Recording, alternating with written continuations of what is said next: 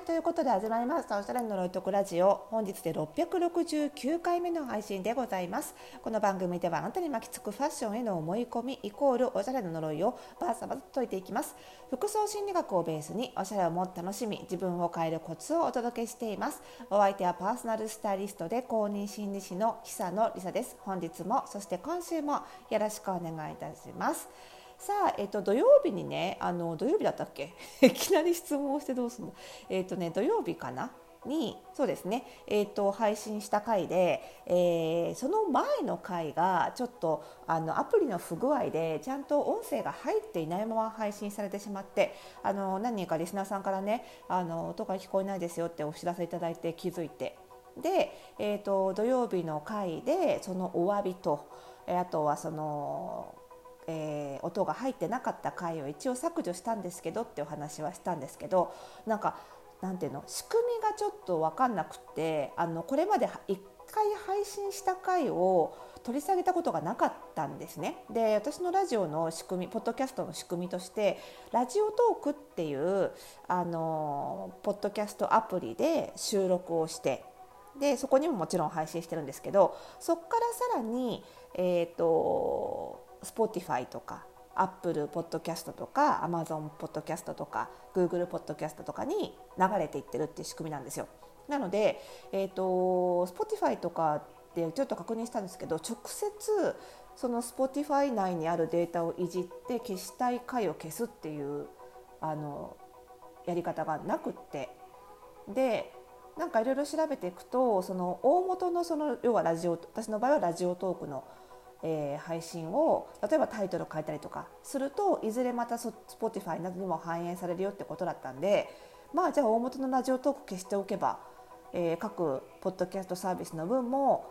削除されるのかなと思いながらちょっとやきもきしながらそのままにしておいたんですけど今日ね確認したらやっぱり削除されてるみたいなのでねもう皆さんにあのどのポッドキャストサービスで聞いてくださってる方にも、えー再生したら音がないっていうご迷惑をおかけすることはないとは思うんですけどね。また何かお気づきの点があったらぜひぜひ、えーと、私のツイッターとかインスタとかねでお知らせいただけると助かります。本当にいつもありがとうございますというお知らせでした。さあでえっ、ー、とねこの日曜日か。土曜日そんな配信をして日曜日ちょっと配信できなかったんですけどあそこ行ってきたんですよ。あのご存知です？読売ランドの中にポケモンワンダーっていうアトラクションっていうのかなあれあるんですよ。あの週末にしか確かやってなくってで、まあ、どういうアトラクションかというとその読売ランドのそのエリア外に、まあ、あの森みたいな場所があるんですよ。そこを活用したアトラクションでその森の中にそのポケモンたちをまあ言ってしまえばお人形とかなんですけどそれもまあでもできる限りこう自然の素材を使って作られてるらしいんですけどね。それを各所に隠しておいて、まあ、それを何個見つけられるかみたいなこうネイチャーゲームみたいな本当に自然の中でもう草かき分けて見つけるみたいな感じのイベントなんですけどあのそれがあのちょっと前にツイッターで見かけて結構あの面白そうだなと思って。であのうちの息子12年ぐらい前からやっぱりポケモンにあのご多分に漏れずハマり始めてでポケモン様のおかげでカタカナを覚えたと言っても過言ではないくらいですね。非常にお世話になっておりましてあの私なんかでもはるかに多い数のキャラクターなんかも名前覚えたりなんかしててああ連れてきたいななんて思ってて。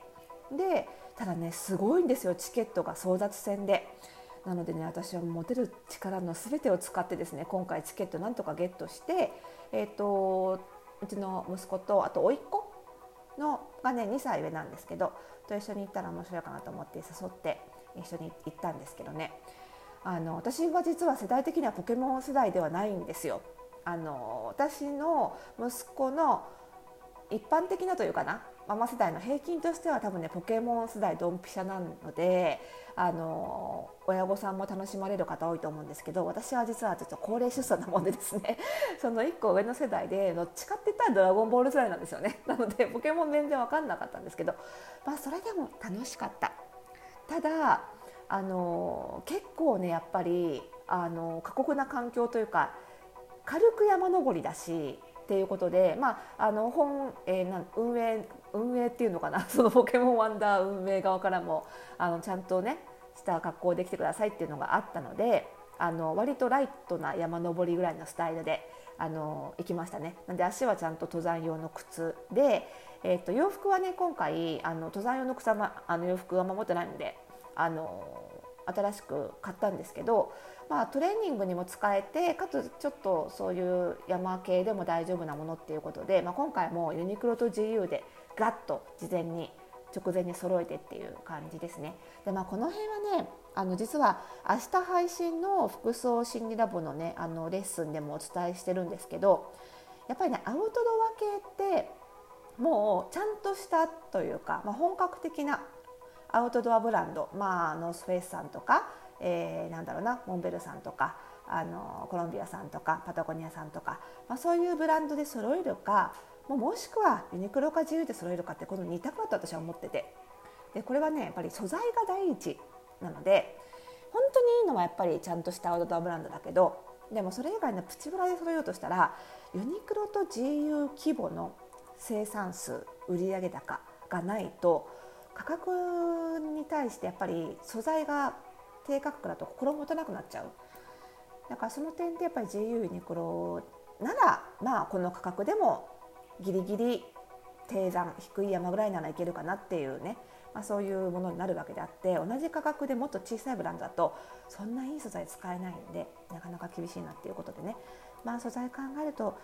安く抑えるならユニクロ重要かなみたいな話をまあラボのレッスンでも書いたんですけどね。でまあ今日はその話じゃなくってですねでそんなわけでポケモンワンダー行ったらまあ子供めちゃめちゃ喜ぶんですけどなんかやっぱり子供喜んでみてるとたまんないなっていうかこれでしか得られない栄養があるなっていうめちゃめちゃ疲れるんだけどでもすごい満たされていくのが分かるんですよ見てる自分が。なんだけどじゃあこれなんか子供を産まなきゃ得られない栄養かっって言ったらそうじゃないなって思い出して私あのこの仕事パーソナルスタイリングの仕事とかそのカウンセラーとかを始める前って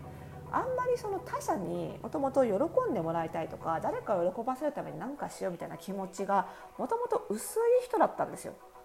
そんなに申し訳ないけどボランティア行こうと思ったこともなかったし人のために何かみたいなことより自分のことを頑張ってやって人に迷惑かけない方がいいでしょうぐらいに思ってる人だったんですよね。ただただそのだから人に興味はあった助けたいっていう気持ちは薄かったけど人に興味があってでかつ、まあ、そのなんていうかな人に感情移入するというかその助けたいっていう気持ちが少ないからこそ、まあ、冷静になれていいのかなっていうのもあってカウンセラーにはそういう意味では向いてるからなんて思ってたんですよ。まあ、客観的に一斉に聞くことも大事なんでね。っていうぐらいの気持ちでカウンセラーと、まあ、パーソナルスタイリストにもなったんですけどでも実際この仕事を始めてみたら人に喜ばれるってこんな嬉しいんだってびっくりしたんですよ。私でもこんな嬉しいんだって。っていうかこういう人に喜ばれるっていうことでしか人間得られない快楽のスイッチがあるんだなってことに初めて気づいたんですよ。いくら自分で自分を喜ばせても自分が好きなイベントに行ったところで子供がポケモンワンダーで喜んでる姿を見るとかお客様がすごい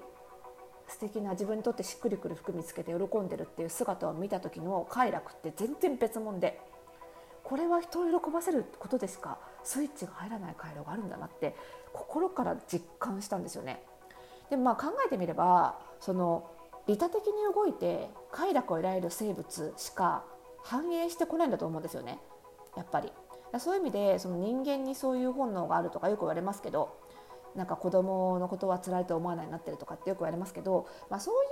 いうよりはなんかそういう人のために動けるっていう個体が生き延びてしやすきやすかった生き延びてきたから人間という種が繁栄したし、まあ、そういう個体が生き延びてきやすかったからそれが遺伝として血として残ってるのかなってていう感じがするんですよねだからもちろん個体差はあるのでもちろんねそうじゃない方もいると思うんですけどでも私はそうじゃないと思ってたんですよ私自身は。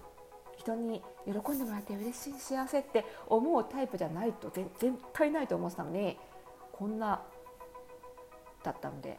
本当にそういうタイプだったからちょっとね私は違うって思ってる方もそういうアクション取ってみたりとかそういう仕事についてみたりとか自分にも人を喜ばせることでしか入らない快楽のスイッチまだ自分で人生で入れたことないスイッチがあるのではってちょっと思ってみてもいいんじゃないかなって思うんですよ。で私前からねそのマルチワークトリプルワーク複数ワークをおすすめしてるんですけどいろんな意味で。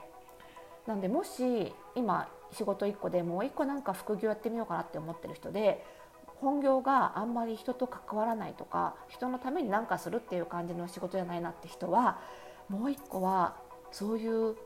その喜ばれる仕事みたいなのをやってみるのね。おすすめですこれは。年取ると余計に人と関わりたくなるもんなので。なのであのやってみたらいいんじゃないかなと思いますし、まあ、もしファッションが好きであればねあのまさにこのパーソナルスタイリストとかが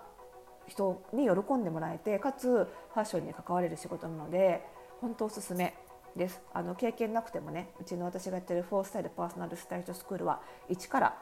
教えてるのであなんかそういう人に喜ばれるっていうことを体験してみたいなっていう方は